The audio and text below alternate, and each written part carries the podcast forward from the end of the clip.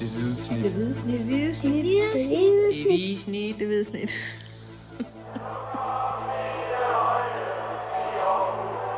Vores bedste dage, de ligger foran os. Let's fucking go, man! Nå, Dennis. AGF, de har trukket belgiske Club Brugge i Conference Leagues anden kvalifikationsrunde. Korrekt. Det er lige sket her, lige henover frokosten her onsdag. Ud af de 6 potentielle modstandere, man kunne få der er det vel den værst tænkelige. Tænker du ikke det? Jo, det er det helt klart. For folk, der ikke lige er opdateret på det, så kunne han altså ikke vælge mellem Twente fra Holland, Dundalk for Irland, eller et eller andet hold for Gibraltar, som jeg har glemt, hvad hedder. Et bodegahold for Gibraltar. Ja, præcis. Og så Hibernian fra Skotland, og så Rosenborg fra Norge. Det var ligesom den pulje, AGF de trak ind i. Og der fik de så Club Brugge, som er klart den sværeste modstander. Altså, vi snakker et hold, der var i den sæson, vi lige kom ud af, var i 8-finalen i Champions League. Det er et seriøst fodboldhold, det der, som vel også er bedre end FC København, er jeg ret sikker på. Er det ikke noget med 5 sæsoner i træk, de har været gruppespillet i Champions League? Jo, det er det sikkert, tror jeg. Det kan du bilde mig ind. Og nu blev de kun nummer 4 i den her sæson, men før det var de mestre 3 år i træk. Så det siger lidt om et hold, der... Ja, det er fra en anden hylde end NAGF. Ja, og det er det sportsligt selvfølgelig, hver de spillere, de har i deres trup, det niveau, når du render rundt, og når du ender foran Atletico Madrid og Leverkusen i gruppespil i Champions League, så har du nogle forholdsvis fornuftige spillere i din trup. Og så er det selvfølgelig også sådan set rent ud fra et økonomisk aspekt, der er det en klub, der opererer med et rigtig, rigtig stort sportsligt budget. Også et budget, der er markant større end selv FCK, som vi jo synes er kæmpestort efter danske forhold, men de kan altså ikke lege med, når vi snakker Club Brugge.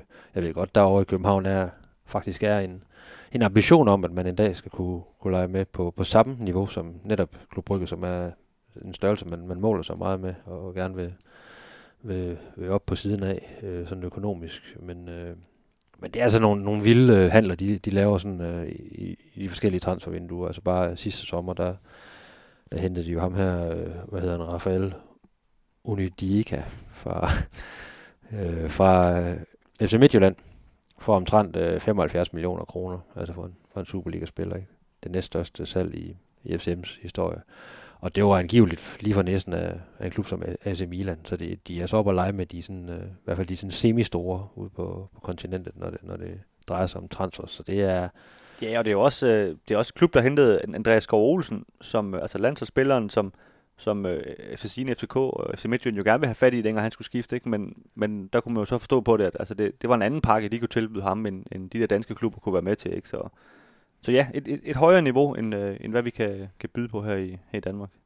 Ja, og skal vi bare lige dvæle ved Skov Olsen, så er de jo tilsyneladende sat et prisskilt på ham på 150 millioner. Det fortæller lidt om, hvad der er for nogle beløb, de jonglerer med. Så håber vi så, at de ikke har set de seneste landskampe, dem der skal købe ham. Ja, det vil da være dumt så. Og de har jo i øvrigt også udover Olsen, der har de også en Kasper Nielsen i truppen, endnu en dansker, der er jo sådan i nogle sæsoner har gjort sig rigtig, rigtig godt i en af de mindre klubber i Belgien, Union St. Louis, og så hentede de Club Brugge, og så, hvad de jo har for vane at gøre, de her store klubber i Belgien, så henter de jo alt, hvad der er godt nedefra. FCK-finten, ja. Ja, så han render også rundt og kan blive sat i aktion mod AGF. Ja, og de har en mand som Simon Mignolet, som målmand, som har en fortid i Liverpool og så videre. Så der er lidt navne, hvor man tænker, okay, ham har jeg hørt om før, ham der ikke. Og så har de altid mange sådan unge, spirende, upcoming talenter, som man så nogle år senere ser blive skudt afsted til Premier League og Bundesliga og så videre. Det er de ret gode til. Det er sådan en talentfabrik, kan man sige. Så det er et højt niveau, lige meget hvad, og... AGF starter på udebane i Belgien den 27. juli. Der er i hvert fald termin der. Og så en uge efter, så er det så Sears Park, der skal lægge græs til returopgøret. Ja, altså de her datoer, det er dem, som umiddelbart er sat. Ja. Og det bliver sikkert også dem, men der er ligesom åbent for, hvis nu der er en stor koncert i Brygge lige den dag, eller et eller andet, så kan man rykke det til onsdag, eller hvad ved jeg. Eller sådan nogen. Ja, præcis. Ja. De gør det nok ikke comeback. Men så kan man gøre et eller andet, og selvfølgelig bliver tidspunktet også meldt ud lidt senere, men det er i hvert fald lige det nabolag. Det er efter den første Superliga-kamp, ikke kan få spillet mod Vejle, at de skal til Belgien. Så er de jo varme jo. Så ja, sandsynligvis ja. Ja.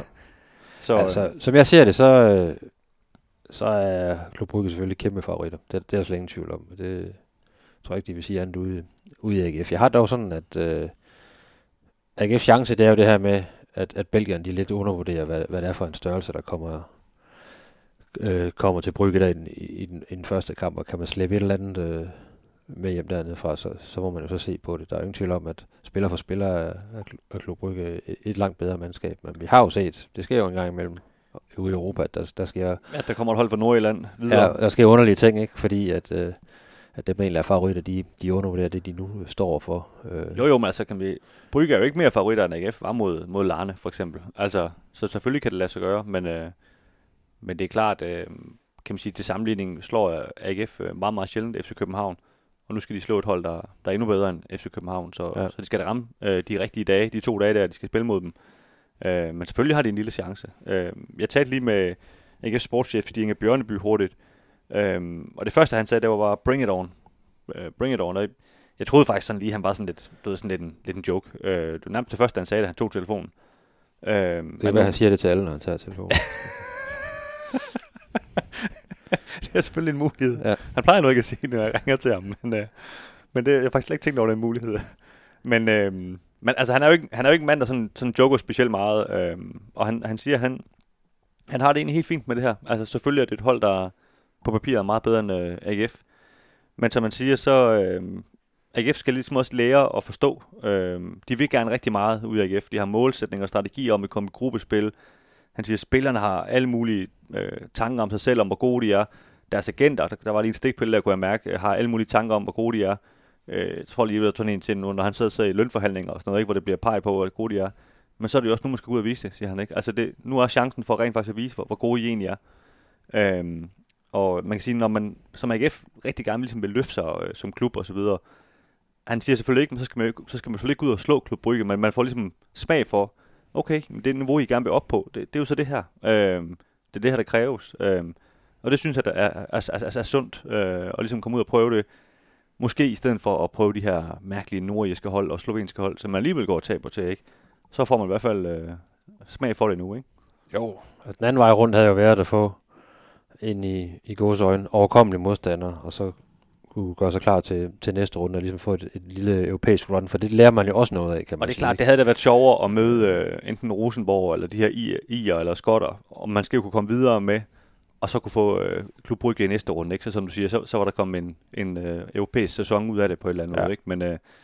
Men jeg synes også, det kan noget med den historik, AGF har inden for de seneste 10 år, hvor man har gjort sig selv til grin den ene gang efter den anden.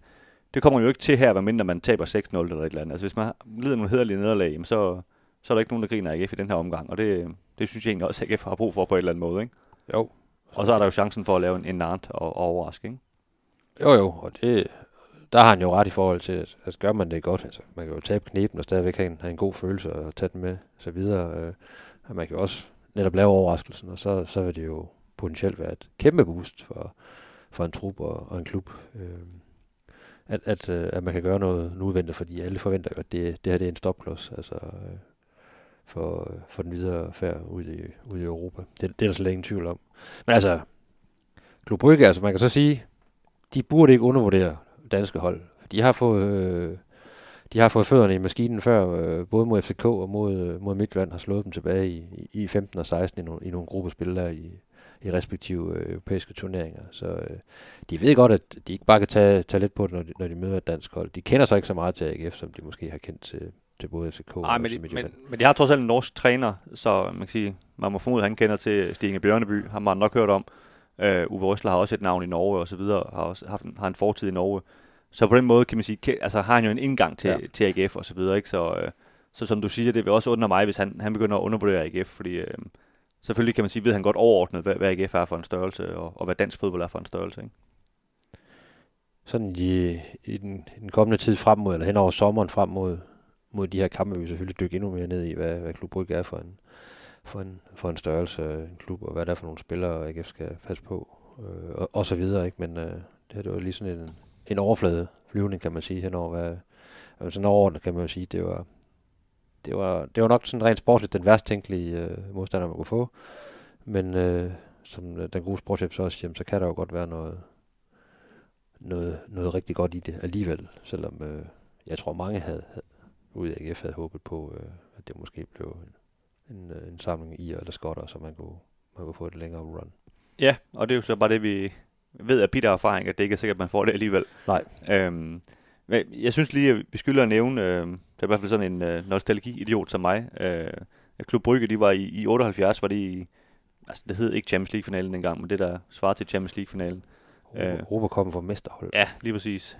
Finalen, hvor de tabte til Liverpool, og de har også været i UEFA-cup-finalen, tror det var 2 år tidligere. Og jeg ved godt, det er længe siden, det var i 70'erne, men stadigvæk, det siger lidt om, hvad det er for en klub, AGF skal op imod, ikke? De har nogle hår på brystet og på skuldrene, og det hele, ikke? Så det er en stor opgave, det må man bare sige. Ja, altså belgisk fodbold var jo netop med Anderlecht og Club Brugge op igennem 70'erne og 80'erne, jo en kæmpe magtfaktor. Det er det ikke så meget mere, men det er stadigvæk rigtig, rigtig store klubber med kæmpe opbakninger og stor økonomi, så... Lad os se, hvad AGF de kan fægte sig frem til hen over de 2 kampe. Der er lidt tid at gå på endnu. Ja, det må man sige. Men ja, det var lige en lille rap-version af det hvide snit Europa, kan vi kalde den herinde.